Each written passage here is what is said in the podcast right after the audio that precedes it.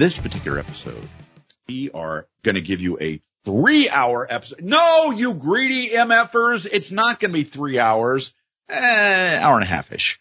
Uh, but on this particular episode, oh, I know a certain someone who may or may not have a toenail fungus who will be very excited to hear that we are going to the rings of the Japanese women. Yes, as it is Chigusa Nagayo, which may or may not be the subject of some uh, debate here coming up, uh, and Lioness Asuka taking on Bull Nakano and Condor Saito from October of 1987. It was one of my top 100 of the 80s. We're going to be talking about that. We're going to be offering up, oh, Barry, best 70s thrillers. And besides all that, because we're nothing if not what? We're givers. Thank you. We are givers. We're going to offer up a second top 10 list. We're get Barry, uh, let me just ask before I give away. Sure. Do you like it? Are you a bath guy or a shower guy? You, you just asked me this recently, uh, and I think during the segment is when you asked me. I, which makes sense, Spoiler right? alert. Spoiler. I, uh, I think, I think bath is, I think they're disgusting for the most part. I think you're bathing in your Much like. Cosmo Kramer, you don't like sitting in a uh, lukewarm or tepid uh, uh, a body of water with your own filth. No, I do not. Yeah. So we're offering up top 10 shower scenes. No skevo. We're not talking porn. That's for the Patreon uh, network uh, content. We'll offer up our top 10 shower scenes in pornography. Uh, I don't know if you've heard, Barry, there's this thing called pornography. Anyway, What? we're offering up our top 10 mainstream movies that feature a very well-known shower scene. Again, we're givers. We're going to be talking. Oh, Barry Rose is going to get on his high horse and talk about an upcoming event of a fan fest nature, not to be confused with, in fact, the greatest fan fest ever, which is in Lutz, Florida, eh, semi-annually. No, we're going to be offering up another person trying to glom onto Penzer's baby. Oh, and, and Barry's. Uh, you know, so we we got that. Barry, what do you say? Are you ready to go? Or are you ready to talk a little match of the week? I'm fired up. The hell voice was that? I don't know. I that was my, that's my, if Tommy Rich, uh, right. I don't know. you gotta say like, you gotta go like this. Someone, someone say something about firing up. Very always nice to give back to our listeners, especially certain listeners who love nothing more than going back to the latter part of the 1980s and seeing a great All Japan women's match. I hear there are some people out there that just love that shit, Barry. well, it's the best part is even though the comment that you're kind of implying or referring to right there was meant as an insult to us and our show and our listeners. We have, as usual, embraced it and, uh, we like to joke about it. Look, let's be honest. Uh, there's some women that are attractive in this match, right? like let's, but here's the odd thing. So what, let's talk about the match, right? And do you want to, do you want to give us Yes. the, Why the why don't, why don't I right. actually give the match? All right. That's a good idea. We are going to October 1987, my top 100 of the 80s, as we have the Crush Girls, the old Chigusa Nagoya, or as Barry calls her, Chigusa, uh, Nagoya and Lioness Asuka taking on Bull Nakano and Condor Saito. It is from the venerable Korakuen Hall, one of my top 100 of the 80s. Barry, tell the folks what you thought of this match involving Chigusa. Well, can I, the first thing I'm going to say is you just pronounced her name correctly. And so one of the notes I was making for myself, and I did make a lot of notes on this match is, how do you fucking pronounce her name correctly? Now, if you listen to the announcers, it's Chigusa. And it's, and we've always done it as Chigusa and Lioness Asuka, if you listen, is Lioness Asuka. So but I if guess- you listen to the throngs of teenage girls, what do they say? they they are absolutely chanting "Chi Gusa, Well, Well, how do you do a chant where you go Chigusa? You can't. You gotta break because it it's up. incorrect. Anyway, It's not. Listen to the announcer. And I got this. Look, I don't have, and, and I'll, and I'll give you this. You were born. I'm sorry. I'm sorry. By the way, tell me when you met Chigusa. Well, you should be saying, tell me when you were born in Japan, because I wasn't. Well, I was there and I met her with a Right. Well, Jeff, columnist and this is what we'll do. Absolutely. We will, we'll look at this and we'll say, you know what? We know, meaning you, better than the television announcer who was commentating on this match.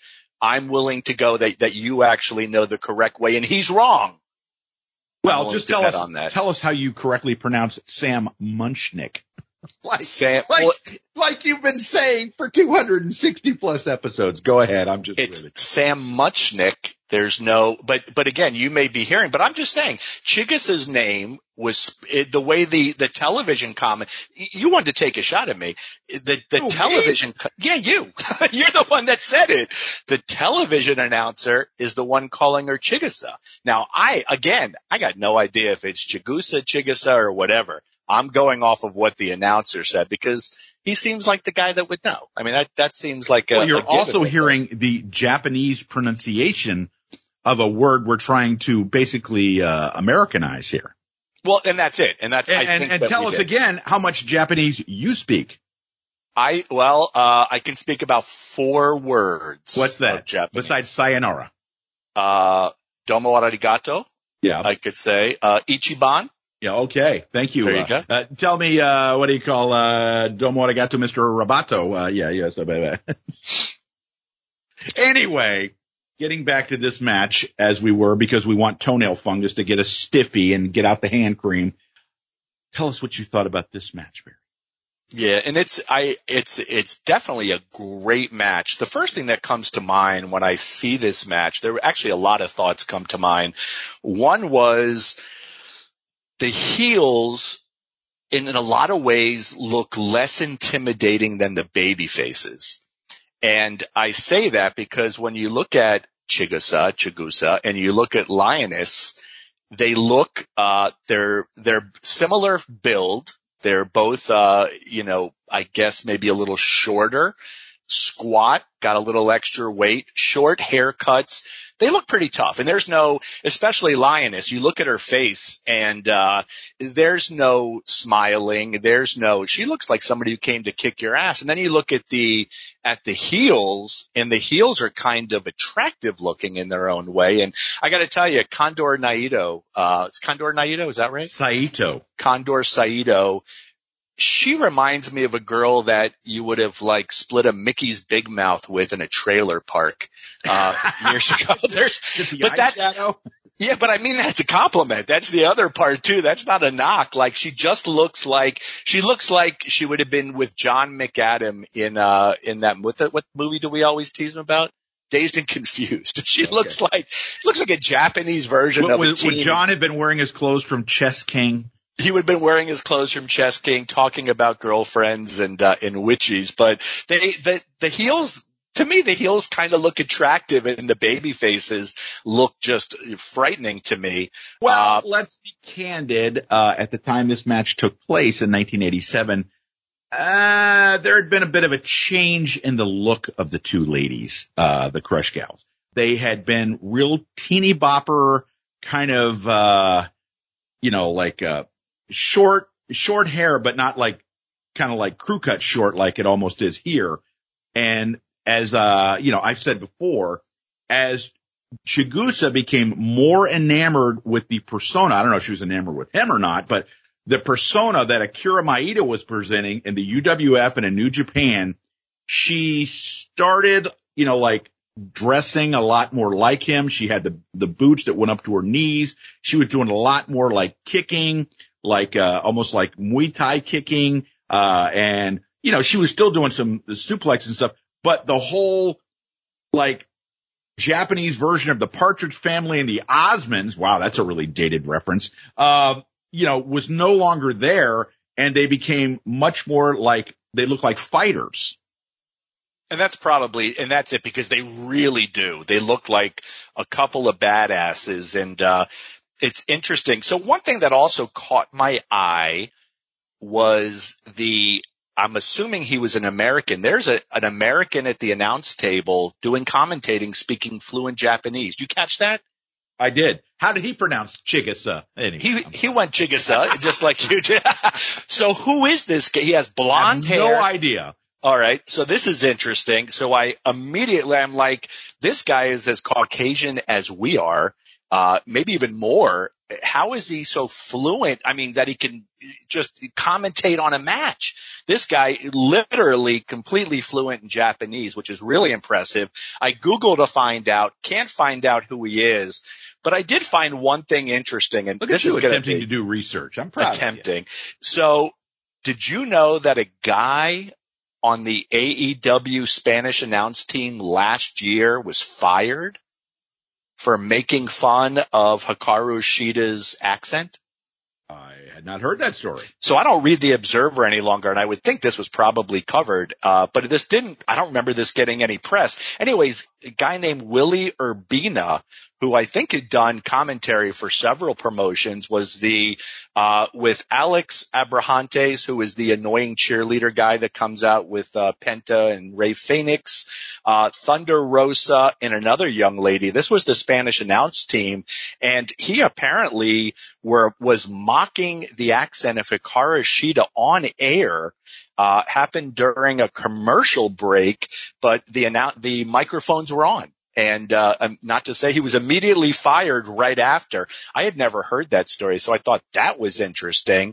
But well, I'm sure is, Dave covered it because if you uh, believe everything you read on Twitter, Dave is on the payroll of AEW. At least that's what the which I, I just I find that uh, because for years there were so many look there's a lot of criticisms towards Meltzer and maybe some are valid, uh, but at the same time there were times when he's been on the payroll of every promotion where the accusations are out there. So definitely find it kind of ridiculous. Uh, really good match. What I liked about this match, this is what I think was a strength of all Japan women as well, Jeff, was the booking. And there was so much thought given to the booking. Let me, this is another question I had. I had so many questions during this match what was the relationship between All Japan and All Japan Women's Wrestling? Any idea?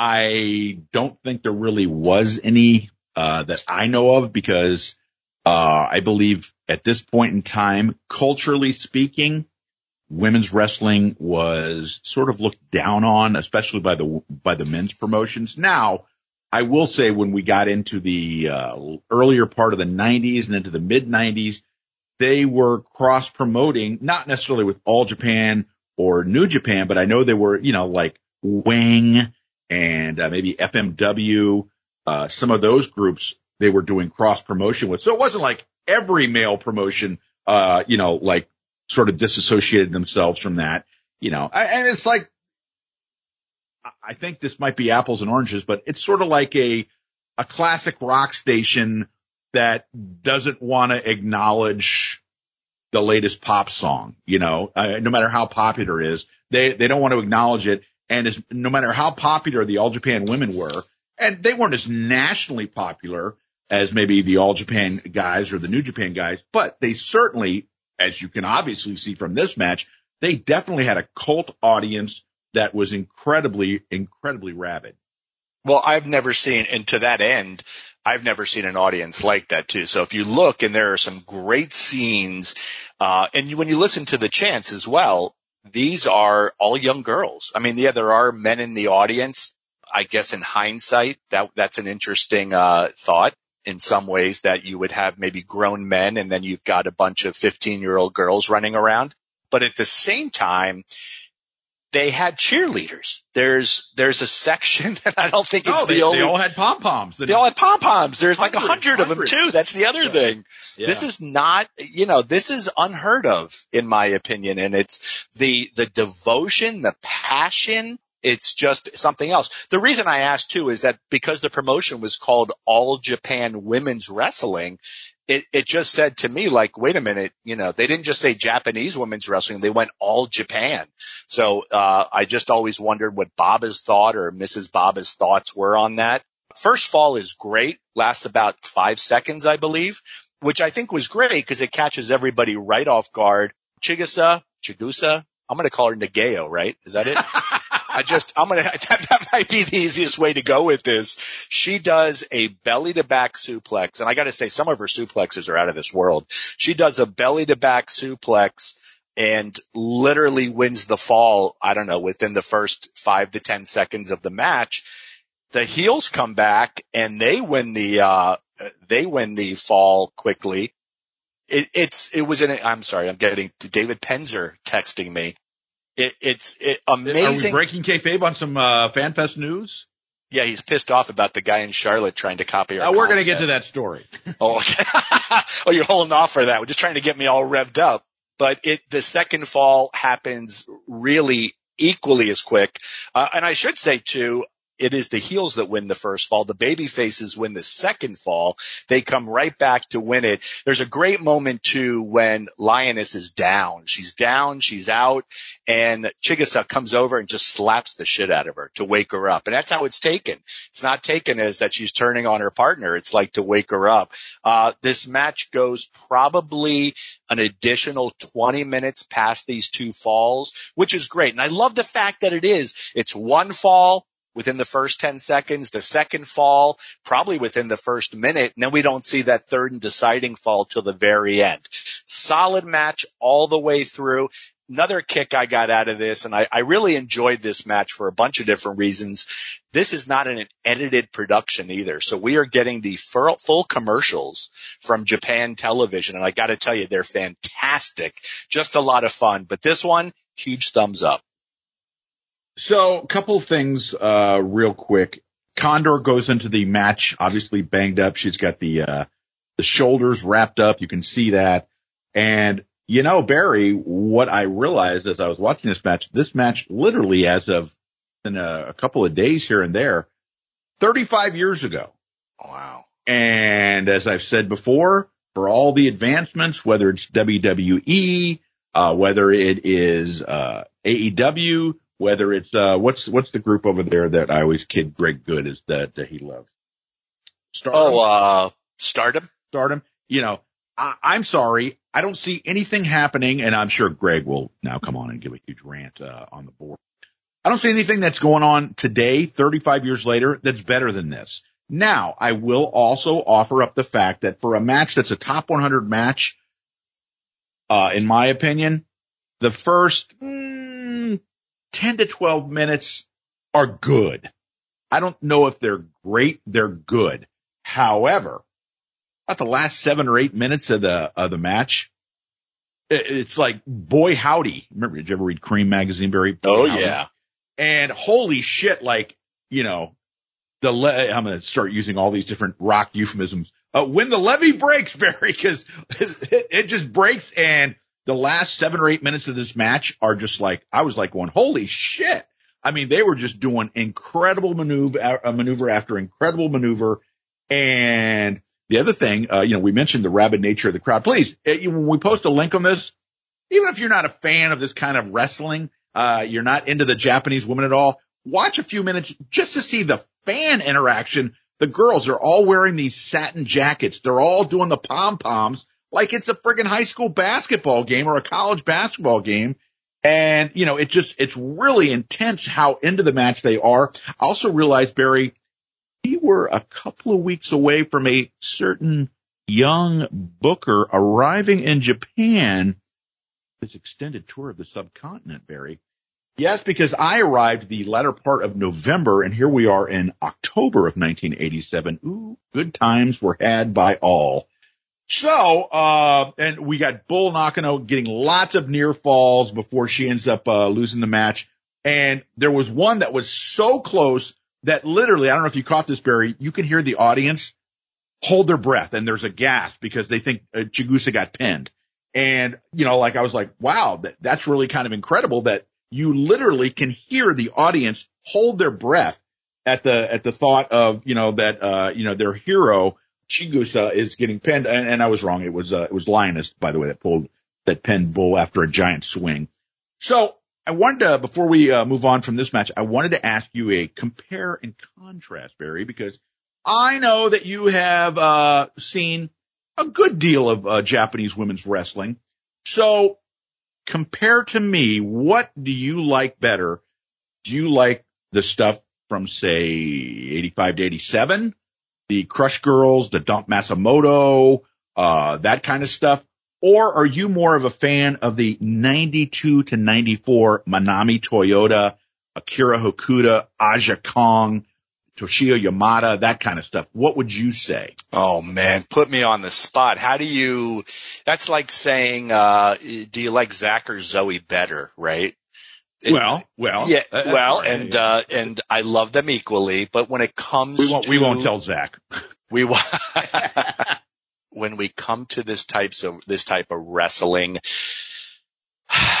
so the wrestling was better with, in my opinion, the wrestling might have been a little bit better with the next generation over this, which is Akira Kuda, et cetera. However, I think the fans and I think their fan base was a lot more rabid with this group. And that's absolutely very fair in part because as they began to cross promote with other promotions, guess who started coming into the audience? Men. And, you know, it wasn't strictly the, the young teenage girls, uh, predominantly at the show. They were still showing up, but they weren't showing up in mass to where they were like literally 95% of the crowd during that, uh, you know, the Crush Girls, uh, the height of their powers during the 92 to 94 run that I mentioned. Better matches, definitely you could make that argument. Uh, many people have said that Manami Toyota is the greatest female wrestler of all time. I have no problem with that argument. You could also say uh, uh, Akira Hokuto, Bull Nakano, uh, Aja Kong, etc. But Chigusa, the way that she was just insanely over, and it wasn't just she was insane like, like Hulk Hogan was insanely over, but then the bell rang, you know, and it was kind of like, okay, okay, we're not doing much, not doing much, leg drop, let's go home.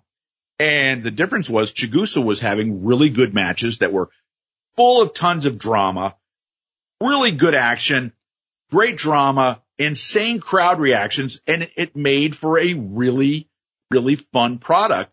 And it's a product that quite frankly, I think I enjoy better because the product was so much fun. Now, you show me a match from 92, 93 or 94. I'm going to sit there and say, it's a fucking hell of a match, man. Those marine pad shows from the Tokyo Dome. Yeah. They were fucking off the charts amazing. And they, they drew bigger crowds no question about that. Uh, you know, they were drawing, uh, Tokyo Dome. Uh, it wasn't like they were getting two, 3,000 people in the Tokyo Dome. They were getting legitimately, I think like in the 30,000 range.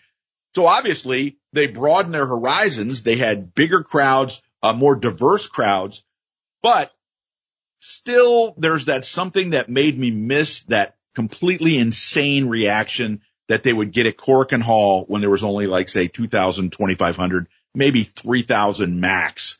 And holy shit, it was just lots of fun, Barry.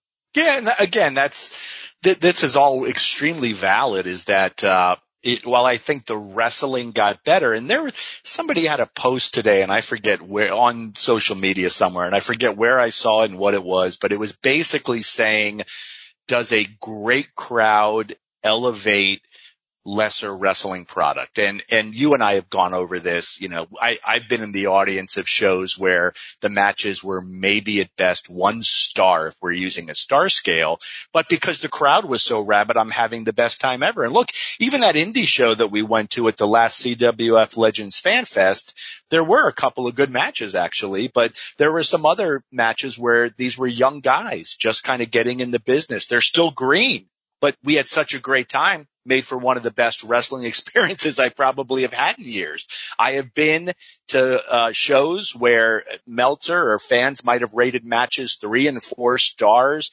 and I'm like, yeah, I'm bored because the crowd is quiet. They're sitting on their hands. So a great crowd makes it. Let me run this also by you because I was thinking about this today, especially as I was watching this match, and it, there is a bias towards women's wrestling in this country. And I'm talking about fans with I guess the thought process being that professional wrestling when it comes to women is only TNA. And I say that because I had a conversation with somebody as well as the lovely Linda was right there and there we were having a conversation and this person who I will not mention by name, at least on the air, but I'll tell you, Jeff, privately. But this person said, I don't watch women's wrestling. I can't get into it. All they do is want to show their tits and ass, et cetera, et cetera, et cetera. And I said, well, that, that's fair if you were watching WWE in the, in the, uh, the early part of, uh, the decade, you know, or whatever. But it, women's wrestling has evolved over the decades. And if you ever go and you watch Japanese women's wrestling, and I stated that, I said it's a complete, it's an athletic contest and it's completely viewed totally different than we do in the U.S. And the person shot back, yeah, I don't think I ever will. I'm just, I, I can't take it. And then of course Linda said, is all women's wrestling like that? And I said, no. I said, that's one person's kind of skewed, flawed and biased opinion towards women's wrestling. And it's not fair. Yes, if you're doing lingerie and bra panty matches and that shit that the federation did, that's one thing. But look, AEW puts well, what about, decent- what about the mud pit matches that Uh, world class used to do uh, back in the day. And that's and that's and that's also really fair because uh, you know even I don't even WCW wasn't putting on high quality women's wrestling, and and I think at some point the WWE flipped over, though they still put on matches that are not good with women but they do have some women's wrestlers that are very good. AEW's got some women's wrestlers that are very good and there's a ton on the independent scene. Japan, of course, has led professional wrestling with women's wrestling, I think forever. You know, our champion was Moolah for years while, you know, look, Moolah would have been eaten alive within the first four seconds of any time she would have stepped in a ring in Japan if it was a shoe contest. So, uh, but what are your thoughts on that? What are your thoughts on, and I'll encapsulate my 20 minutes of rambling, your thoughts on people that pigeonhole women's wrestling as nothing more than TNA. So when Javorsky said that, um, it wasn't Javorsky. Good guess though. I, I tried to, tried to I know. Good guess. Out there. So here's the thing. I have said before that on the AEW show that I'm a big fan of Britt Baker. Okay. I love her character.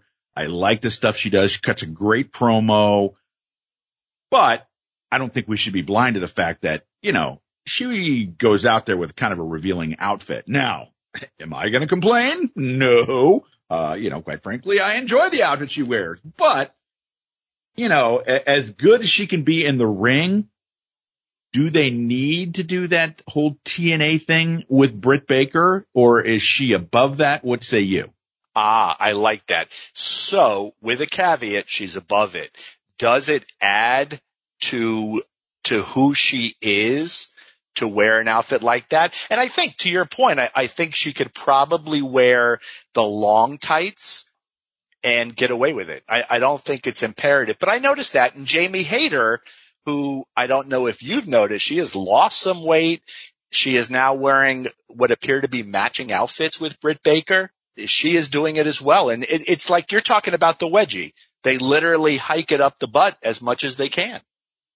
And just for our beloved listeners, trust me, we're not complaining, but you can't blindly say they're going out there trying to put on this athletic contest, uh, you know, uh, uh, I don't want to say Moolah-esque, but you know, okay, Japanese-esque, because you know, there's really, at least for the All Japan women, you know, Akira Hokuto, uh, Mana- oh, okay, I'll, uh, I'll make it Manami Toyota. Manami Toyota was a beautiful woman. Akira yes. Hokuto was a great wrestler. I don't know if she was really a gorgeous woman. Sorry. I'm just going to say that. Manami Toyota was a, maybe the greatest wrestler of all time. And she was also absolutely beautiful. Okay. But she would go out there. She would do all the suicide dives. She would do all the suplexes and she wasn't going out there letting her boobs hang out or, you know, stuffing the, uh, the, the swimsuit or, or whatever up her ass crack. She was great on her own. She didn't need to do that. So if that's the case, does Britt Baker really need to do that? Has she gotten to the point where she still needs to do that? Now, maybe there's another lady on the card. I'm not going to say, uh, you know, anybody in particular, but maybe to help them get over, they need to do a little more of the jiggle stuff. I don't know. And the problem is, is for over 40 years, that is what Vince McMahon taught us that women's wrestling was. And therein in this country lies the problem, Bear. Yeah, and that's and look, that's that's accurate and it's fair. And professional wrestling when it came to women's wrestling, and I'm talking prior to the expansion, when I think, you know, that's when Vince, uh, and even then, he didn't jump on that right away. I think that took, it had to go into the 90s before. And then Vince realized, okay, I've got a young bunch of, uh, horny young men watching this show. Why not put some jiggle out there and it'll increase ratings? So from a business standpoint, yes, we understand it. But for years, the women that we saw, let's, and let's look at the women's wrestling prior to the expansion on a territorial level. Leilani Kai, Joyce Grable, uh, Wendi Richter, who did Judy make Martin. it to the big, to the great Judy Martin, uh, obviously Moolah, uh, that we talked about, Winona Littleheart, but Susan Green. There were some great wrestlers, but these women were not put in a position to wear bikinis or they weren't showing you, uh, their ass crack. At least it was uh, unintentional if it occurred. So it, while they were putting women out there, they weren't over sexualizing them while they were doing it. Vince obviously took the ball and I think changed the game in this country because everybody at that point, all the women, they went from women who looked like, you know, uh, like Moolah in a sense, uh, to women who looked like Britt Baker and, and then some. And, and Vince obviously took a lot of women who had no business being in a ring, gave them minimal training, uh, and then put them in a ring. And we saw this for years, for years. It just, I, I think for me, and I understand why, why why somebody has that opinion of uh you know I'm not going to watch women's wrestling because it's not it's not a real ath- athletic contest. By the same token you know you can debate that when it comes to the men as well. But I I just think if you're if you're going to pigeonhole women's wrestling and all women's wrestling and you wouldn't watch a match from all Japan women which odds are was better than anything taking place in the US at that point, you're doing yourself a disservice, Jeff.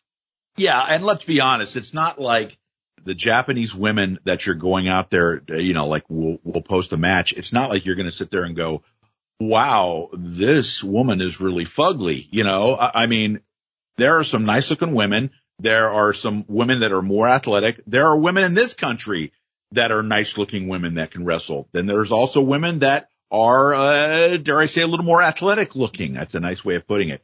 And, you know, they, they can both work. I mean, hell, let's be fair. There are guys that get over because they're good looking guys. Sure. Then there's guys that get over not so good looking, but they're great wrestlers. I mean, you know, it's not mutually exclusive uh, to only females or only males, Bear. Yeah, no, it's not. But but I think we can say too, and you know that was the funny thing with the guys is that uh, it, you know, and look, we've heard stories about the Rock and Roll Express and and how the fan base in the Carolinas went from you know, and I don't know what the exact numbers were, but let's say ninety percent male in the arenas to maybe seventy percent male, meaning there was an increase of of women fans by like 300%. So well, and famously, Jerry Jarrett is reported to have said to Bill Watts, where are all the blowjobs? That's you know, right. You don't have any women here, uh, because you don't have anyone that attract women. I, I don't know. I guess Dr. Death Steve Williams wasn't seen as a heartthrob. but, uh, you know, I mean, it's just, honestly, it's like the, uh, the CWF Legends Fan Fest. Let's be honest. You got you and you got Penzer, and we all know the ladies are coming there because of Dave Penzer, Barry. Let's well, that's true. I don't want to, uh, yeah. And, and, hey, on that note, Jeff, November the 5th of this year. You see the way we just streamlined Oh, that yeah. segue right in there? Oh yeah. Happy to say we have, uh, we announced this past week, which we did on the show, but it was Brawls, Brews, and Bad Street USA. And, uh, By the way, yeah. I did not get that email. I, I saw you posted. Oh, uh, if you're going, you're going to get an email. Uh, so right, Jeff. Can, uh, Jeff, if I if I may correct if I may correct you, if you had purchased a ticket, we send an email out. If you did not purchase a ticket, there was no email being sent out. what are you trying to say there? I'm trying to say you didn't purchase a ticket because generally you're my partner, so you don't purchase it. So, and I'm also, I should also say, I'm not running this event. This is not mine. This is with one of our partners, two of our partners, who is uh, Ben James. Everybody knows Ben has been a huge supporter of our Fan Fest over the last few years. He wanted to do something, so Ben uh, is responsible for Jimmy Garvin in this event, and obviously Sean Davis who was at uh, the last event where we all went and had such a great time at that show. But this is pretty exciting. I'm excited. I'm happy for Ben because the response has been great. I want to say he's already 50% sold in 24 hours, which is uh, really, and it's 50 bucks. You get to see a live wrestling show for two hours. You get to sit ringside. all seats are ringside actually. Uh, it is a full open bar. That open bar will take place back at the hotel for legal reasons but it is a full open bar, all alcohol supplied by Ben James. And you got a 75 minute Q&A, which is kind of cool, Jeff, because it's going to take place in the ring after the matches. And this is strictly for people that are coming to the fan fest or part of the brothership. And Ben has been a part of the brothership since day one. So kind of exciting. I know I'm excited. I know you're excited. I know Ben's really excited because he paid a shitload of money to get Jimmy Garvin down to Tampa. So Ben is there. the living embodiment of the old expression, if you can't be an athlete, be an athletic supporter. Thank you, uh, Ben, for your, uh, your kind courtesy. So, you know, Barry, speaking of the CWF Legends Fan Fest, and you know, the original genesis of this idea was, of course, setting up these fan fest where it could be a interactive experience, safe to say? Yeah, that, that, it was, it, you know, so, and, and for full transparency and clarity, Penzer approached me, it was, Penzer actually approached me and said, Hey, you've got a Facebook group of, uh, 8,000 people. We should put on a fan fest. And there had been people in the group calling for a fan fest for years it really wasn't something I wanted to take on, though I didn't want added responsibility, so I didn't want to do it. And after the first one, I said I'm not doing this again. And then a week later, obviously, we've done eight cents, but it is, uh, it's a labor of love. My issue is that I have been to so many different fan fests and I've been to wrestling fan fest probably 20, I don't know, and, and just run by different promoters. And then I've been to a lot of these fests and, and cons that are either comic cons or put on for horror movies and stuff like that. And I generally, I critique them. I usually do it mentally. If you are unlucky enough to be within earshot, you will hear exactly what I think, which for most people, it's, uh, there's yawning involved.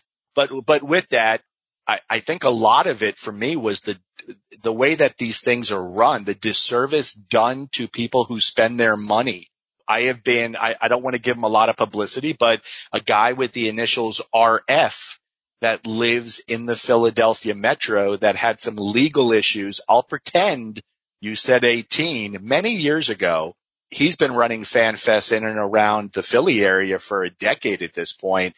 And I got to tell you, I have a lot of issues with him personally, obviously, but I have a lot of issues with the way he runs his events and the fact that there's no regard for the ticket buyer. There's no regard whatsoever.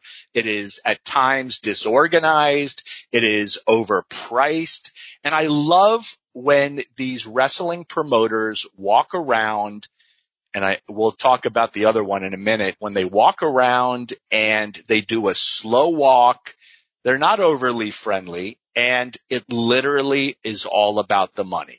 And again, I don't fault somebody necessarily if you're in business to make to not make money you shouldn't be in business uh, that was what my father as a young curly headed boy always told me and i understood that and i respect that but at the same time you have to respect the people that are putting down their hard money. And i'm lucky jeff. You're lucky in a sense that we've had great careers. We have some disposable income etc a lot of people that show up at these fan fests are working jobs where they're paid maybe 10 or 11 bucks an hour and they save up months, maybe a year to even go to one of these. To that end, I kind of feel the respect that you have for these people should be immeasurable. If somebody is saving up for six months or a year, working a job that they hate just so they can get to a fan fest, we owe it to them to treat them right. And I haven't seen that at a lot of fan fests and that always bothers me. So, which leads me to my next point, Barry. You uh, and David came up with the concept of the CWF Legends Fan Fest being that initially it was people that appeared in CWF. Oh, Barry, anything going on that we may have seen recently about an upcoming event where they're kind of glomming that idea? Yeah, so That- I'm really that's glad the softball that's been thrown into you. Ah, all right. So I, I don't want to have a full freak out because I certainly had it about uh, 9 a.m. this morning when I saw it, but I woke up this morning. Uh, this had occurred, I believe, late last night, and there is a very large fan fest that takes place in Charlotte. Now, this is not, I believe, the one that you went to, Jeff, and many people had gone to. That was put on by a guy named Greg Price. And for whatever reasons, uh, it was very successful was my understanding. For whatever reasons, Greg Price a few years back decided that he was going to step away from the FanFest game. I don't know the circumstances. I don't think it was for a lack of interest because again, I heard he was, this might have been the most successful FanFest in the country. So that Charlotte lay dormant for a couple of years. Nothing was taking place. Then a guy started running and I believe it was the year before COVID hit, which I guess would have been 2019, 2020, COVID canceled. And then I went 2021. So when I woke up this morning, he was announcing a new addition to what he was going to be doing at the next Fan Fest, the next one that he's running, which is in August of 2023. And he just ran one, you know, two months ago. Uh, I believe he runs every August. And this one is going to feature CWF and he had a big CWF logo and was basically saying we're going to do a panel to discuss CWF. We're going to have a lot of talent that works CWF and we're going to discuss all things CWF. What a So- unique concept. Well, and that was kind of what my take. So I, the first thing that I've learned to do is when I get mad is I don't, I don't immediately lash out. I breathe. I think for, because previously I might have just lashed out and I try not to do that now. And I, I breathed. I thought about it. I reread it a couple of times and I was really fucking irritated. So I, I put, and I don't know if you saw my comment because if you didn't, this is more proof that we do have the same sense of humor. I put down as my comment, wow, what a unique idea. I wonder if this has ever been done before. And immediately I think people started picking up on it, people that we're friendly with and quite a few people, and I want to say these were a lot of brother shippers jumped in and really started giving this guy shit and praising our fan fest. And I got to say a couple of the people I don't think had ever been to a fan fest, but it was nice to know that people still had your back. So I don't know what his knowledge of our events, though he and I had discussed them when I was in Charlotte.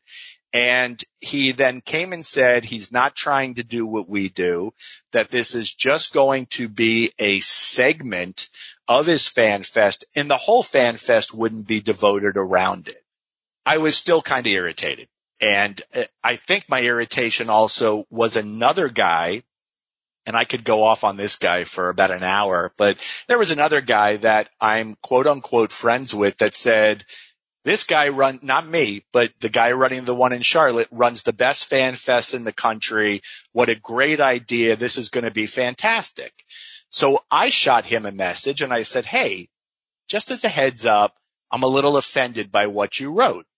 You're saying this is the best fan fest in the country. You've never been to mine. And we went back and forth. He said, it's my opinion. I said, that's great, but how do you judge me? You've never been. And this is a guy, this is a fan I'm talking about, is a guy that has gone online several times to complain about people within the wrestling industry that he's done business with. And, uh, he'll complain about them vocally and he's got a bit of a rep, uh, in doing that. And, uh, uh, he and I, we went back and forth. I took him to task. He, I think he may think he took me to task as well. But at the end of the day, I was not backing down from this. And, uh, I respect that you want to back your friend, but don't trash talk the other events if you don't know about him. Fuckhole. Uh, Respectfully. You can see, respectfully, you can see it starting now where I'm getting, you know, uh, I'm getting a little irritated, but I was really irritated at this guy. He doesn't listen to our podcast. If he did, I would call him out by name so that he would, he would respond and we could continue. But yeah, I'm a little irritated with what's taking place in Charlotte next year. Now again, I also realize it's not going to be the entire fan fest around CWF. However, if you're doing a panel on CWF and you're going to have CWF talent, let me clearly remind everyone listening, we did it first and we did it better. And it doesn't matter what takes place in Charlotte, unless they come to me and want to pay me a lot of money to be a part of this, then I take back everything I said, Jeff, because I, I can be had if the price is right. But no, I, I don't see that happening. And the truth is I don't want to be a part of it because it wouldn't be right. But they're essentially copying our idea. Now you could say, okay, wait, didn't he do an AWA roundtable? I believe he did. Did he do a world class roundtable? I think he might have when you come for Florida and considering the fact that I do a fan fest centered around CWF only and we do three Q&A discussions at every one and we've done 18 so far. That's 24 panels we've done. Is there any wonder why I'm protective? Uh, of this and, and why I'm being a little, why I'm offended by it. So in a nutshell, there was back and forth going on today. People jumped on this guy and it is brother shippers. And again, I'm very, very grateful for that. This guy has yet to reach out to me. And I think that, that might go a long way as well, Jeff. I think had he reached out to me ahead of time and had he said, he's not obligated to, but had he said, Hey, this is what we're thinking for next August. What do you think? And how can I do this without infringing on what you do? And that might have gone a long way. Now he knows that I'm pissed because I commented on his post and I commented over six hours ago and I have yet to hear from this guy. I'm assuming I will not hear from this guy. So that, that's in a nutshell where I'm at with this. I will say he runs a bigger fan fest than I run. And this is the same guy that I took to task last year for counting money in the middle of an event when the event was disorganized, talent didn't know where to go, etc. And he's in the back counting his money. And you know, have you ever seen me? Well, first off, I couldn't, but Nobody's ever seen me counting stacks of cash at the fan fest. A, I don't get stacks of cash at the fan fest, but I also, uh, it, it's, you see me running around like a madman because I'm trying to make sure that everybody who is paid to be there is having a great time because they deserve that. I'm trying to make sure that everything is being run and, and organized correctly. And this guy, as I interrupted him when he was counting his money, he was not happy that I interrupted him but again, wrestlers didn't know where to go. David Schultz, who we had on our show and he was great, threatened to walk out of a Q&A and said, I don't know if this is where I'm supposed to be. And if somebody doesn't fucking get in here and do this, I'm walking. Five minutes later, Ken Resnick came in and was able to calm the situation and take care of it. But again, I can't expect that everybody's going to run a fan fest with the fan being number one. And a lot will tell you that, oh, I do this for the fans, etc. Bull fucking shit. You're doing it to make your money. Stop with your bullshit and nobody's buying it. Except for this one guy that I messaged today and gave a hard time to. I don't see people buying it. So I'm going to wait and see how this plays out, Jeff, over the next few months and, and see where they, who they've got. Supposedly the date of this recording they are announcing the first two guests of this panel tonight. And I, I am curious to see who they're going to be. Very always a good time to talk about movies and especially movies from the 70s, which is a, such a great uh, decade for films. I offer you Barry Rose, courtesy of MovieWeb.com, the best thrillers of the 1970s. By the way, Barry, because they want to keep this list concise, it is in fact not a top 10. It is a top six. Are you ready to go? This sounds like fun. Yes. Number six, holy shit, what a great movie this was. A absolute study of paranoia. Did you ever see Enemy of the State with Will Smith? Oh yeah, absolutely. Okay. So Enemy of the State, which by the way is probably my favorite Will Smith movie of all time. It was a really good movie. There was sort of a, uh, they took a storyline that had been part of a movie from 1974 called The Conversation that was done, done by Francis Ford Coppola. And, uh, it involved the character that Gene Hackman played in this movie, who was a wiretap expert. And like, was it, uh, 25, 30 years later, they took that character back. And that was the guy that got Will Smith basically out of the mess that he had gotten himself entrapped in by the government operatives. Uh, Barry Rose, your thoughts on the original movie, The Conversation? Boy, that's, that's Brian De Palma, if I'm correct, right? No. Who was the conversation? It's, uh, Francis Ford Coppola.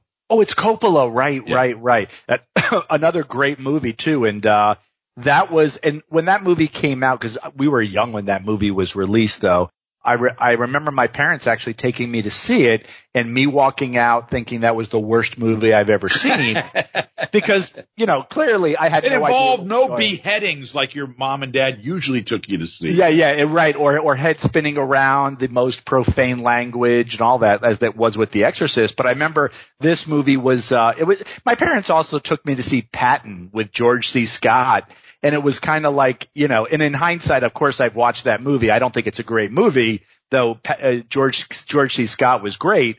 But at the same time, this movie left a negative impression on me in my youth. But I went back and I, I was probably in my early 30s when I watched it and it was, uh, just incredible. I, this was, uh, what, what movie do I have it confused with? Maybe it's Blowout from De Palma.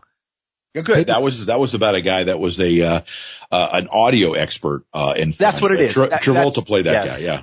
Yeah, yeah. So I, I have it. I, that's why. That's how I got them confused. But right, this is Coppola, and uh, this is a great movie. Yeah. Yeah. So he plays. Uh, Gene Hackman plays a guy named Harry Caul, who is uh, tasked with uh, bugging uh, somebody's conversation. And then what happens, and, and, very interestingly, Barry, I don't know if you knew this, two very minor characters that became uh, pretty big stars in Hollywood, uh, Harrison Ford, one of his first roles, and Cindy Williams from Laverne and Shirley.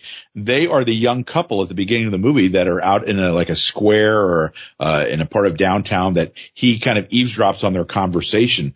Uh, and that kind of sets the whole ball rolling downhill. But, uh, and then uh, he becomes uh, involved in this uh, government cover up. Uh, you know, as they said, this was almost certainly inspired by the whole Watergate scandal. But this study of paranoia at the end, where Hackman is convinced that his apartment is bugged, and he essentially begins ripping apart his own apartment walls, trying to find surveillance uh, devices that they're using on him, and uh, it's absolutely crazy. So I will mention that this movie uh, was nominated for nearly two dozen awards, uh, and it gets a 96% rating on Rotten Tomatoes. The Conversation. If you've never seen it, it's absolutely fantastic, and especially if you like the Will Smith movie Enemy of the State. This is sort of a prequel almost to that movie, uh, and that would be a great doubleheader to watch. At number five, Barry, a movie that I watched very recently, I want to say within the last six months, I finally got around to watching from 1972, right towards the end of his career. Alfred Hitchcock gave us Frenzy. Have you ever seen that movie? I have. So another one that my parents took me to as a young kid. Uh, what in the heck were Mr. and Mrs. Rose thinking? I mean, really, folks. Or, or not thinking. That's pretty much what it, what it comes down to because yeah, but they took me to see Frenzy and it is interesting because I don't recall going to the theater and seeing movies that would have been appropriate for a young child. Uh, movies that, you know, like you're, like I did see Fantasia, which even that you can debate. It's not really for a kid. I mean, it could be boring for a kid.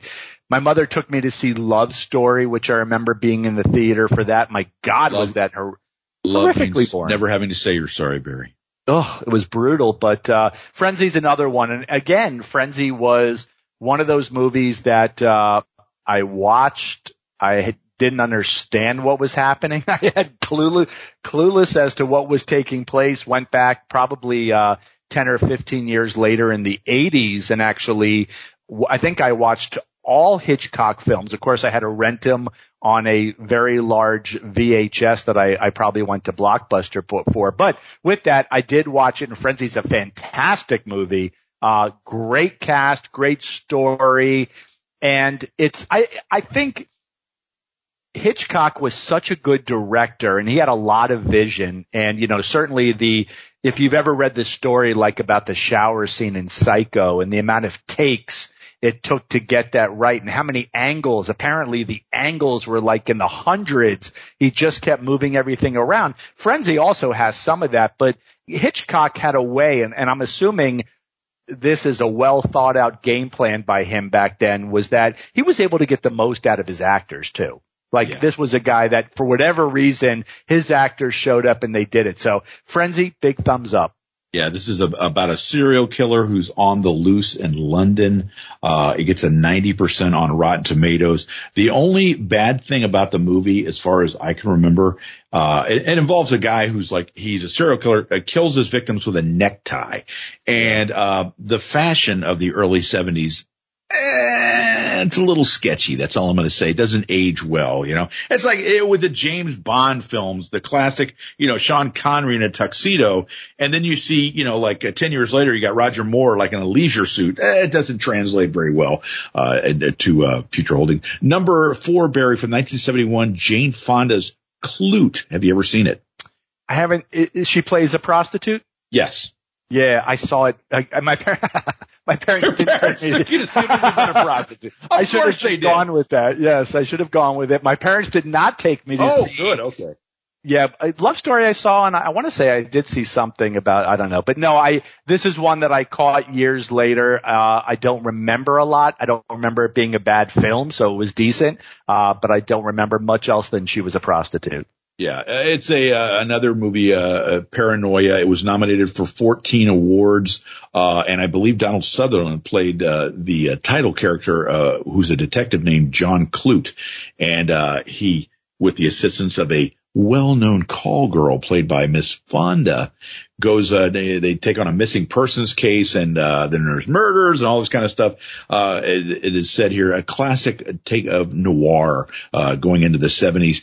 Now at number three, Barry, oh, Barry, this is like one of the all time classics. Uh, you and I have discussed this film. Uh, we might have to do a, a, a movie of the week and have somebody that's never seen this movie watch it and review it. It is Martin Scorsese and Robert De Niro from 1976 Taxi Driver. You talking to me? So you and I reviewed this movie uh, early on. I, I, I don't know if we, I think we actually reviewed it. I don't know if it was maybe grittiest New York films or whatever it was, but uh, this is I, I I think this is maybe one of the great films of all time. You've got an amazing cast. You have De Niro who's fantastic. The the criminally underrated Albert Brooks is in this in a uh, in a nice role. Cybill Shepherd, and there's a great scene here and obviously Jodie Foster, which the movie is really predicated Harvey Keitel. on. Harvey Keitel, exactly. Long time friendship between those two, uh, and, and uh, Martin Scorsese as well. They all three are have been around uh, and working with each other for decades at this point. And I, I, I go back to all the scenes, and I remember the great scene of uh, Robert De Niro taking Cybill Shepherd on the first date to a hardcore porn movie which for some reason always sticks out. But I think this is one. Well, are the, you trying to say that women on a first date don't want to be taken to a porno? Well, they go figure. They they don't. They definitely don't want to go to the porno theaters that used to be in New York City. Maybe in your own house or apartment, but uh, you know, second date completely yeah, appropriate. But first yeah. date, eh, you know, think about it. So not quite sure. And it was that I, but I love this scene where they're having the conversation and he, he realistically is kind of flummoxed. And I don't, again, I don't know if we've ever used that word. That's an excellent use of that word, Barry. He's flummoxed the fact that she doesn't want to see the porn movie. And he's like, well, I thought, you know, and it's like, yeah, don't you want to go in and see this? It's very bizarre, but this is a really good movie. And I think I think the strength of this movie, a, it's a great, great look at New York, but Robert De Niro makes this character, character, I don't want to say necessarily likable. What he makes this character is understandable. And even though we, I sit there and I go, geez, what's he doing? And what's, you know, there's something to it where you could, you understand his methods and why he's making and doing these things. And yeah, I know it's a descent into madness, et cetera, but, uh, I, I think this is a great movie. Did you ever see The Joker with Joaquin Phoenix? Yes. I, I thought in my head there was a lot of, I think there was some taxi driver in that film. I, I think there was some taxi driver. There might have been a little bit of King of Comedy in that film. But yeah, those are, those are the two comparisons. Oh, they're, they're, it's definitely about a, a, a man losing, uh, his faculties, uh, is a very nice way of putting it and slowly descending into, uh, you know, uh, madness. Uh, both films are about that. And, you know, uh, one of the scenes that you didn't mention is the, uh, the guy that he picks up in his cab who has De Niro take him, uh, and he parks the car and he's outside and he's looking up and he's saying, my wife's up there. And he begins to describe how his wife's having an affair and she's up there fucking some guy. And it's right. Scorsese right. who's who's the guy in the back of the cab. And you sit there and wonder, you know, you don't ever want a truly great movie. There is nothing frigging worse than a truly great movie getting remade. And it's like, there's no fucking reason, you know, like, uh, your, uh, what do you call your Swayze, uh, film, uh, what, what do you call, uh, oh, Roadhouse. Roadhouse is getting remade. And, and, you know, it, why, first of all, but if you ever thought about making Taxi Driver again, think about the problematic nature, first of all, of, of trying to, uh, recreate all the stuff with the guy slowly, uh, you know, going in a downward spiral into madness. And, and then the 12 year old prostitute may be a little problematic also because, yeah. you know, uh, Jodie Foster's character was a 12 year old, uh, Iris, I believe her name was. Wow. I can't believe I remember that. Uh, who's a prostitute. And, uh, yeah, it was, uh, some really sketchy and think about it we're talking about almost 50 years ago this movie came out. And to think that, uh, you know, that it, it was such a different time that this whole storyline was, was, I, thought, I want to say that this was a story by Paul Schrader. You know who Paul Schrader is? Absolutely. The great yeah. Paul Schrader. Sure. Yeah. And, uh, anyway, so, oh, I can't recommend Taxi Driver enough though. That is unbelievable as is the film uh, on this list that's number two from 1971. Once again, oh, we're back with our old friend Gene Hackman. It is The French Connection, Barry. I mean, in this one, I'm positive, and uh, we either reviewed or deeply discussed, and it might have been the chase scene, which I think we both agree is one of the greatest uh, chase scenes in the history of uh, of film. This is such a great movie. Popeye Doyle uh, this movie. And, and who's, uh, who's, is it James Franciosa? Uh, or Tony. Is it maybe Tony? Tony, Tony Franciosa. James okay. is his brother.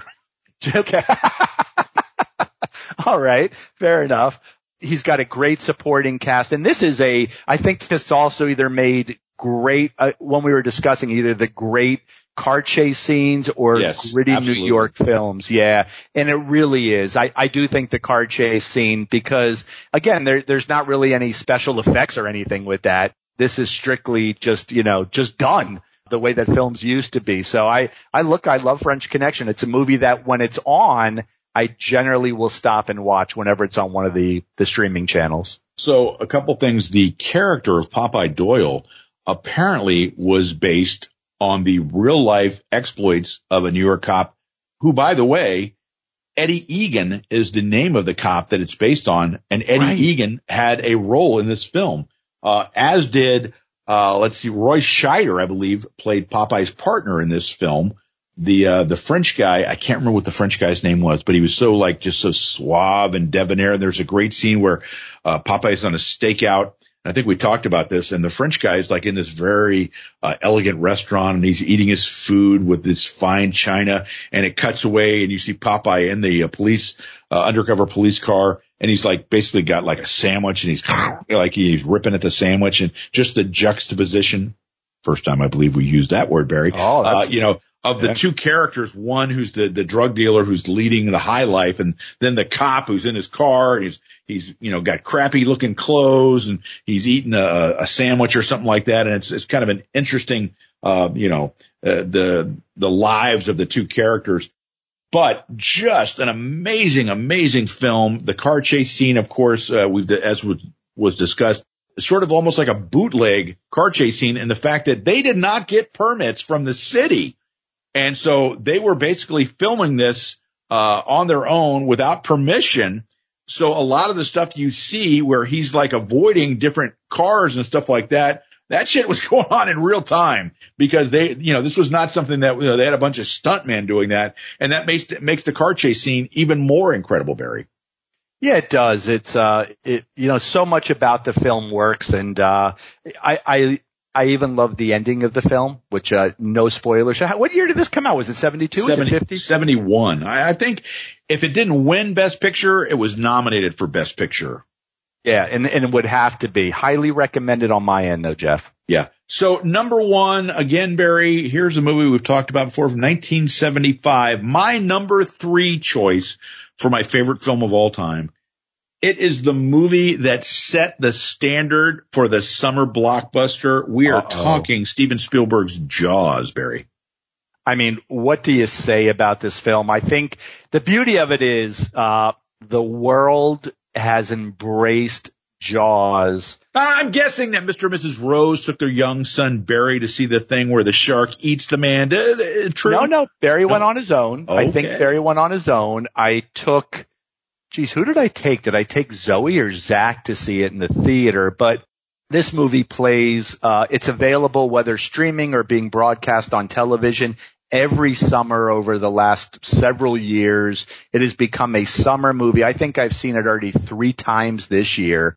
And you know what? One of my, and I, this movie is great. By the way, have you, you know the opening scene when that attractive blonde is eaten, uh, which you, of course you remember that. Of course, yeah. Have, have you seen her lately? Uh, I have not. So when we're done recording, you're going to want to Google, I forget what her name is, She's in her 70s now. She has a a rather lengthy police record as well. And uh, let's just say age and exposed sunlight has not been overly kind to her. So are you saying uh, she would have been better off actually being eaten by the shark? Uh, yeah, in real life, yeah, absolutely. She looks, boy, she looks tough. And then it was funny because the kid, Alex in, uh, Kintner. No, I don't think it's Alex. It's one of the two kids who made the fake shark in the uh in their in the, oh okay. Oh those one of them okay. became the police chief of the same town where the movie was filmed. He was a local. yeah which is and I he I made gonna, me do it. He made me do that, it. that kid exactly. He yeah. made me do it. I was gonna reach out to him and see if he would come on the show until I saw he was the police chief. And I was like yeah I'm not gonna tempt any of this shit I don't want to uh you know get involved with this but that movie in my opinion is as perfect a movie as you can get and I do think the scene where Richard Dreyfuss, Roy Scheider, and Robert Shaw are sitting around the table in the boat and they're discussing various things. And then of course Quint goes into the USS Indianapolis and what had occurred. I think that's one of the great scenes in any film. It is mind blowing. And just, just thinking about it, I may actually watch Jaws again tonight, Jeff. Absolutely riveting. So get a load of this, Barry. The movie was made for uh, approximately $10 million. It made $472 million. That's a pretty nice return on your, uh, on your money. What do you think? Yeah, slightly, huh? slightly. Still getting uh, paid on it, right? Yes. Every day, yeah. Lost, lost out in the Best Picture award to uh, One Flew Over the Cuckoo's Nest, which is a great film, and no question about it. So, since you told a story uh, about uh, some of the uh, smaller, lesser-known cast members, I'll throw something out at you uh, that I saw recently. So, of course, I mentioned Alex Kintner. Alex Kintner is the kid uh, during the uh, the beach scene who goes out. Mom, can I go out on the raft? Here, look at your hands, Alex. They look like prunes. And she says, okay, but just for a little while. So he goes out there. The shark gets him. Okay. And then there's the scene later where Mrs. Kintner, uh, comes back and she's got the black veil over because she's just got, you know, done burying what's left of her son. And she goes up and she slaps the, the sheriff, uh, played by Roy Scheider. You knew! They say you knew there was a shark out there and, yep. you know, and all this kind of stuff. So apparently the actress that played Mrs. Kintner had gone back there uh, you know, not that she's a celebrity. She goes into a restaurant and she sees on the menu uh, something along the lines of a, an Alex Kintner uh, special. Okay. Uh, like it's a, it's a, certain kind of sandwich or something like that. It's the Alex Kintner special.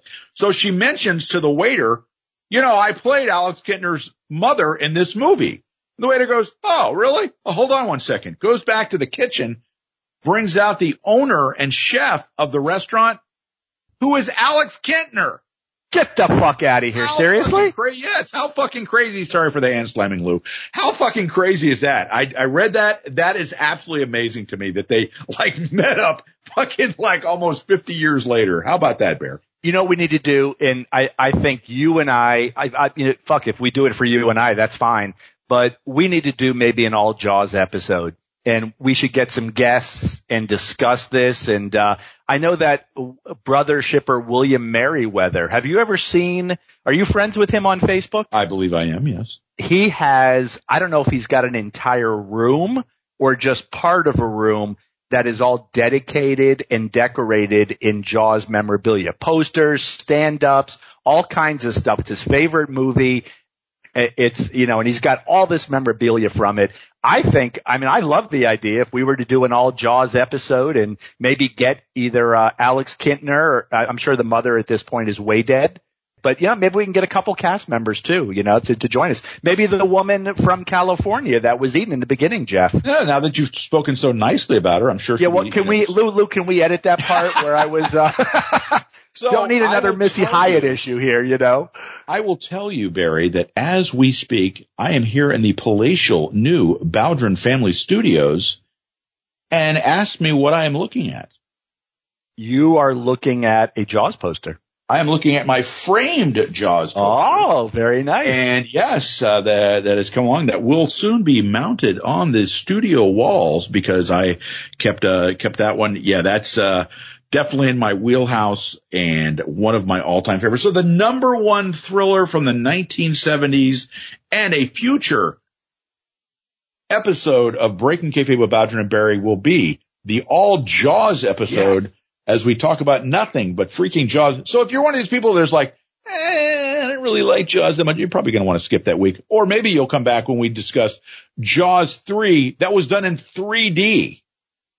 Barry got a new top 10 list for you. Oh. The movie variety. Uh, before I begin, Barry, do you like uh, a good shower? Are you a shower or a bath man? The baths to me are disgusting, Jeff. You're bathing in your own. what if you self. have someone with you? Oh yeah, they're the best things ever then. Okay, that's what I yeah. thought. And showers with somebody is also a yeah, I'm a shower guy though, and I got to tell you, I take uh, little known fact here. Uh, a lot of things about me, but I am clean. I take two to three showers per day, and I love my showers. Really? And you oh, go yeah. in with the with the loofah? I like no, I don't have a loofah. yes. So uh, what I'm offering uh, this question for is because courtesy again of our friends at Empire Magazine. Oh, this would be the June 2007 issue. Pulled this one out of the old uh, box after moving, Barry. I give you, Barry, the top 10 movie shower scenes. So right off the top of your head, when you think scenes involving a shower in a movie, without giving it away, do you have one in particular in mind? Of course, and it's the same one that probably most people think of, and interesting. I was just discussing that same scene with someone the other day, uh, driving in my car and, you know, it took like days to film that scene and there was something like 80 different camera angles. But for me, Jeff, as it probably is for you and a lot of people, it's the shower scene from Psycho. Okay. I said don't give it away, but. Oh, okay. Sorry. Spoiler alert. Yeah. We'll oh, let not, you know yeah. if that scene is in this top 10 list. So let's begin, Barry. Number 10, Barry. Now, here's a movie, uh, quite frankly, I don't know if we've ever discussed this movie before. All right. Barry, Starship Troopers from 1997. Do you, first of all, have you ever seen this movie? Do you recall the shower scene with the, uh, the various, uh, what do you call your military types where the women and the men are showering together? And oh boy, there are some good looking women in that shower scene. There. I do. So I, this is the Casper Van Dien movie, Starship Troopers, and it uh, wasn't Casper Van Dien I was thinking about in the shower. I'm no, no, no. It was not who was anything wrong with that, of course, but yeah, no, no. And he he was actually a good looking guy. His daughter is an actress, and she's on something. I was just reading, but yeah, I do remember uh, the scene. Or what are you talking about? No, possibly, but she's on either in a movie or a TV show. I want to say she's in a series a, t- a television series. Uh, I don't, a streaming series in some form, if I'm recalling correctly. Uh, but with it, I do remember the scene, 1997. Is that what you said? Uh, correct.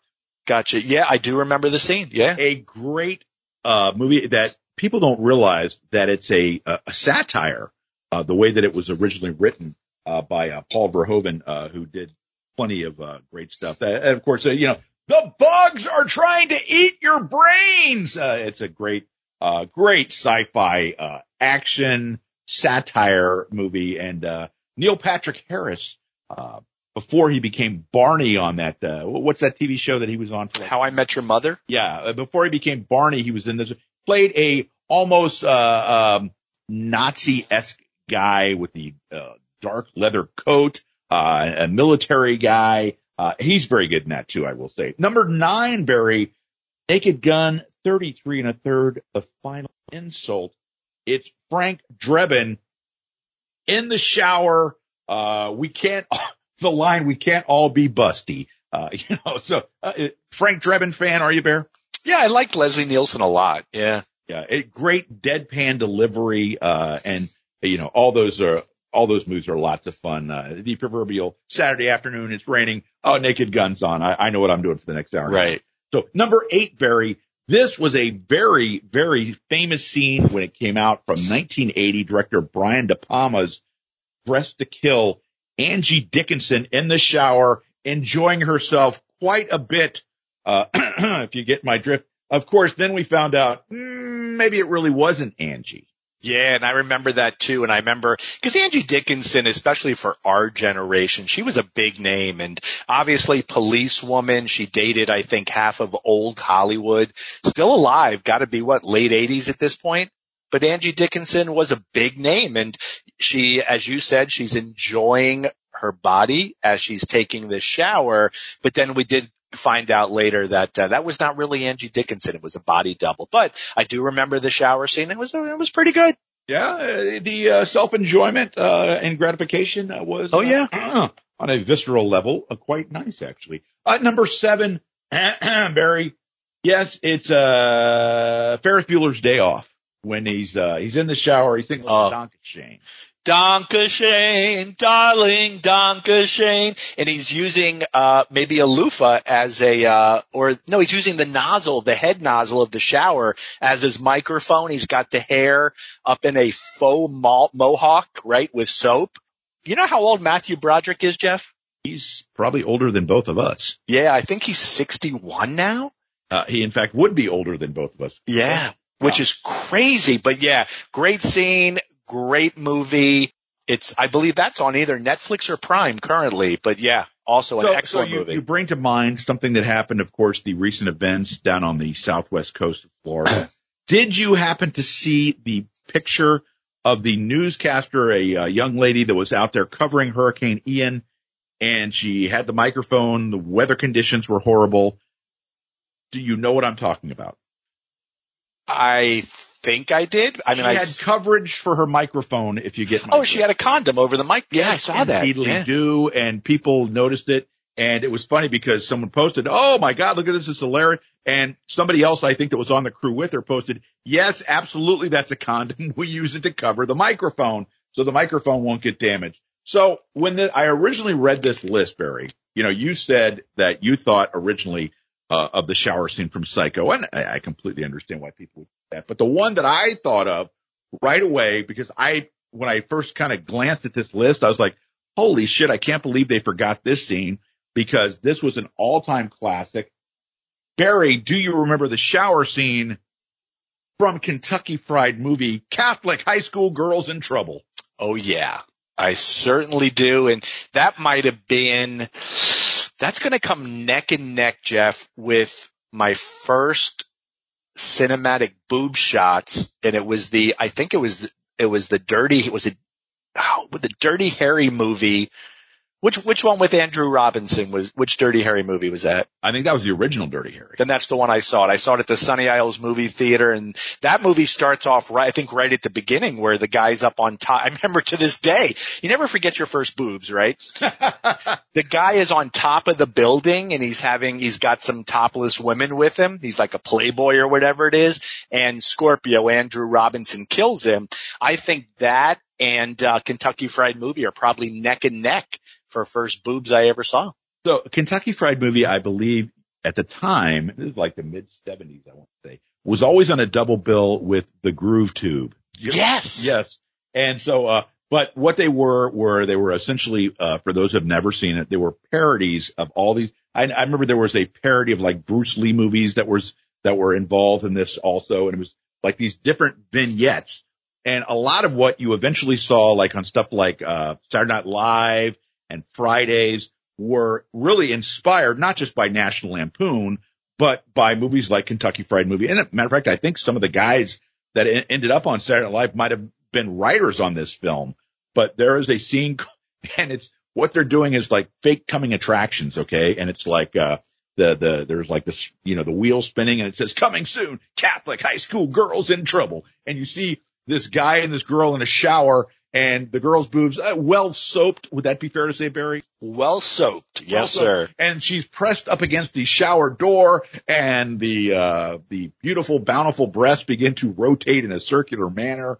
And it's done as a parody. It's, and it's extremely funny. Besides, she had a, a great, uh, I'll say that. So Barry at number five, gonna check in with our UK listeners, right. John Lee, uh, and the likes uh, because I have never seen any of the Carry On films. Uh, that's a big series of films, uh, that were done, uh, by the Brits and I want to say like the, late 50s, 60s and into the 70s from 1972 to Carry On Abroad. First of all, Barry, have you ever seen any of the Carry On films? I've never even heard of any of the Carry On films. I, I think it's, I think it's a very British centric, uh, you know, series of, of comedy films that were done. So, uh, I will I will trust that our friend John Lee will immediately come on the on the website on the Facebook page and say, well, "Of course, how could you have never seen the Carry On film?" At number four, Barry from 1970, director Robert Altman. This isn't a hospital. This is an insane asylum. Who said those lines, Barry? Alan Alda. No, but you're close. Know. It was Sally Kellerman and MASH. Oh, all right. After they dropped the tent flaps and you see Sally Kellerman in all her glory, uh, as she's taking a shower, uh, completely inappropriate, of course. And, uh, you know, uh, we, we shouldn't allow that, but it was really nice while it lasted. And of course, the still shots, uh, inevitably ended up in either Playboy or Penthouse or, uh, something like that. But, uh, MASH was a great film, by the way. And one of the all time great, this is a forgotten aspect of, uh, MASH, which is of course an anti-war film. And, uh, you know, the television show was a great television show before, before they decided to make it a drama. I'm just going to say, uh, but one of the great football scenes in movie history, uh, the football game in Mashbury was hilarious.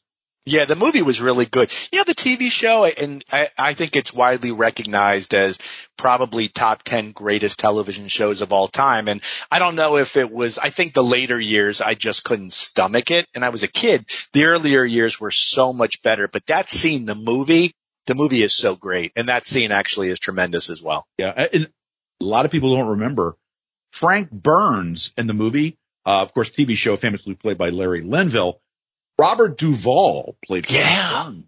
yeah. Wow. Yeah. Uh, next uh, up on our list now, we're getting into the top three, Barry. At number three, the most famous shower scenes of all time in film, Barry. It's 1976 again, director Brian De Palma's Carrie. Do you remember that scene with Sissy Spacek as they're throwing the tampons at her? Plug it up, plug it up. I do. And it's that, that is such a brutal movie to watch. It, it disturbs me every time I'm seeing. What's interesting about this list too, because if you said to me, come up with your favorite shower scenes number one would be the movie I already mentioned, but the other nine would be purely of sexual nature. You know what I'm like? and as I listen, pervert there, Rose. Oh, absolutely. But as I listen to this list, I it, it's more like they're they're not they're not using that type of criteria. They're they're going off of something else. But for me, I'm going, oh yeah, shower scenes. Oh, I remember that. You know, like Porky's, and I don't know if Porky's makes it, but that's a pretty good shower scene in Porky's, right? Like you know, exactly. Well, well, let's be honest. When we talk about the uh, the top ten shower scenes, this is not our favorite shower scenes. no, the cruelty uh, in the scene in Carrie that are, that is displayed towards Sissy Spacek is unbelievable. It's just horrifying, and Yeah. certainly, quite frankly, it's something. Uh, yeah, I don't think you could make it today, Barry. Because no. Well, did they remake Carrie a few years back? they did. I don't think anyone watched it. Sissy Yeah. Spacek was actually nominated for an Academy Award for, and should have been. uh, of course, based on a Stephen King book. So number two, Barry. Oh, you just referenced it, Barry. It's the shower scene from Porky's. Seriously? Yes, number two. Wow, and should be too. And it's look, so a lot of these shower scenes, this was, you know, you've got all these types of movies, but back in the early 80s, late 70s into early 80s, probably done by 85, there were these teen sex comedies, for lack of a better term, and there was a You million. There mean, was, you mean teens were having sex, Barry? Is that what you're Yeah, trying to allege? Well, yeah, and they were putting young actresses, when I say young, 20, some were 22, but made to look as, as teens and they would put them topless and bottomless. And there was a movie in Porky's. I mean, my God, that scene in Porky's, we've got Bush, you know, it's, uh, it's a great scene, but there was a movie called Private School, which came, starred Phoebe Cates. yes, I remember that movie. And there's another one in Betsy Russell who was married to one of the Van Patten boys in later years. And she also, uh, had a featured role in the Saw movies as I forget exactly what her role was, but she was topless and taking showers in this movie and soaping them up left and right. And I mean, these are really, unfortunately, I think Phoebe Cates is naked in the movie, but you know it's not her. It's a body double, but I'm not sure if they actually, if she even I'm, attempted try- I'm that. trying to remember the, the movie you just said, Private School. Was that the Yeah. one that had Sylvia Kristel? yes, certainly Yeah. was. Sylvia Kristel, of course, most famous for. Emmanuelle. Thank you.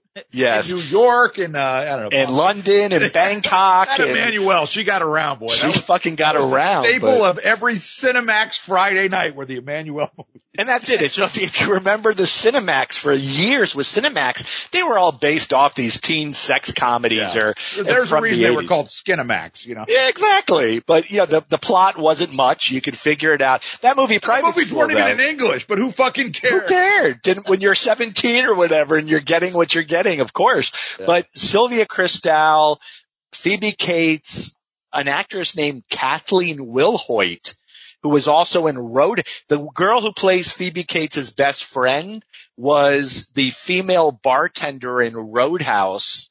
Uh, Everything goes back to Roadhouse. it does. And I should say, Jeff, I'll, I was going to kayfabe. I reached out to her about three weeks ago to come on the podcast and she saw the message and did not respond. So I'm assuming that's a How no. How dare her? How dare her? But, uh, just a fun movie and, uh, yeah, it just a really good movie. But back to the Porky's. That Porky's scene is every teen boy's dream. For Antonio Benji in a couple of years, maybe I think he's 13 now, but, uh, 13, 14, 15, how old's Benji? I mean, how old's Benji? How old's Antonio? Uh, I think, uh, Antonio could be, uh, shown Porky's, just not with his mom around.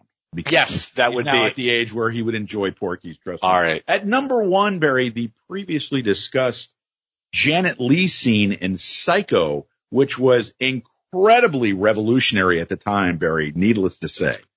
It was, and like I mentioned, I I, uh, I was having a discussion about this, about especially about this scene the other day, and I remember reading it took them several days or weeks to film it, and there was something I want to say it was like 84 or 85 different camera angles, and if you it, knowing that if you go back and watch that scene, which is really a brief scene to begin with, that just shows you how great of a director Alfred Hitchcock was. And it's, uh, I, I think it's, it's probably one of the most iconic scenes in the history of film. I think, but I think when you think of, of Alfred Hitchcock, I think for most people, they probably go right to the shower scene from Psycho. So I want to just read you what they wrote here in Empire magazine about this particular scene. Uh, let's get it straight. You, uh, you neither see stabbing nor nipples, You just think you do. Cinema's greatest death scenes, uh, death scene is also its deftest. Edited to 50 cuts and an unknown number of angles to deflect the stern production code. Oh, that Hitch was a crafty bugger. Not only did he understand that turning a beautiful blonde into a pincushion while taking a shower, bathrooms are like so Freudian, would get audiences going, but also that removing your leading lady 25 minutes into the proceedings would throw them into a tailspin. So let's talk about that. Here you have Janet Leigh, who was a pretty big star at the time. Yep. Uh, and 25 minutes into the movie, boom, she's out. She's gone that was kind of an interesting choice. It definitely was. And again, you know, it, it's, uh, at the time, I, I have a feeling it probably caused some sort of uproar in hindsight. You can look at it and said, wow, he really knew what he was doing as well. But yeah, it's, I think, you know, Hitchcock, you know, to me, making a great movie and and I think Hitchcock really had that gift. You know, I, I, think some people can make great movies, but he had a vision, he had a gift, and I think it's one of those things that you're, it's kind of like a great artist. I, I think you can take all the art classes you want. You can take all the painting classes you want, but you'll only progress to where you are. And I think Hitchcock's mind was able to come up with something like this. That, that's just a great filmmaker. Yeah. And, you know, besides the you know, iconic performance by Anthony Perkins. A lot of great characters. Simon Oakland. Yes. Uh, from, uh, Kolchak, the Night Stalker. Uh, Tony Vincenzo, uh, he was in that movie. Martin Balsam was in that movie. So many just great character actors involved in this because great a- actors and actresses wanted to work with Hitch. Yeah. Because he had such an incredible reputation. And because I watched, uh, the movie Psycho and, you know, amazingly for someone who's as big a fan of Hitchcock as I am, I really only saw the entirety of Psycho. I want to say within like the last six to nine months, Barry. I had never, I'd seen huh. bits and pieces of it, had never watched the thing all the way through. But let's remember that closing scene with Norman Bates sitting in the uh, padded room. Oh yeah. narrating and he says, uh, in his mother's voice, Oh, that Norman, he wouldn't hurt a fly.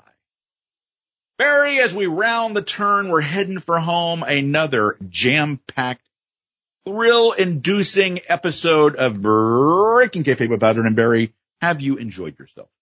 This has been the most fun I think I have had because there were a couple of things I, I, was irritated when we started recording, which is all based off of uh, that fan fest that's uh, or whatever it is that that convention. So uh, yeah, I, uh, this was a lot of fun to me today. I feel spirited. I feel like I've got some energy and I like it. And as the time we are re- uh, releasing this episode, or I should say, uh, you know, our man Lou is releasing this episode. You're going to be out of town, aren't you, Mr. Michigan?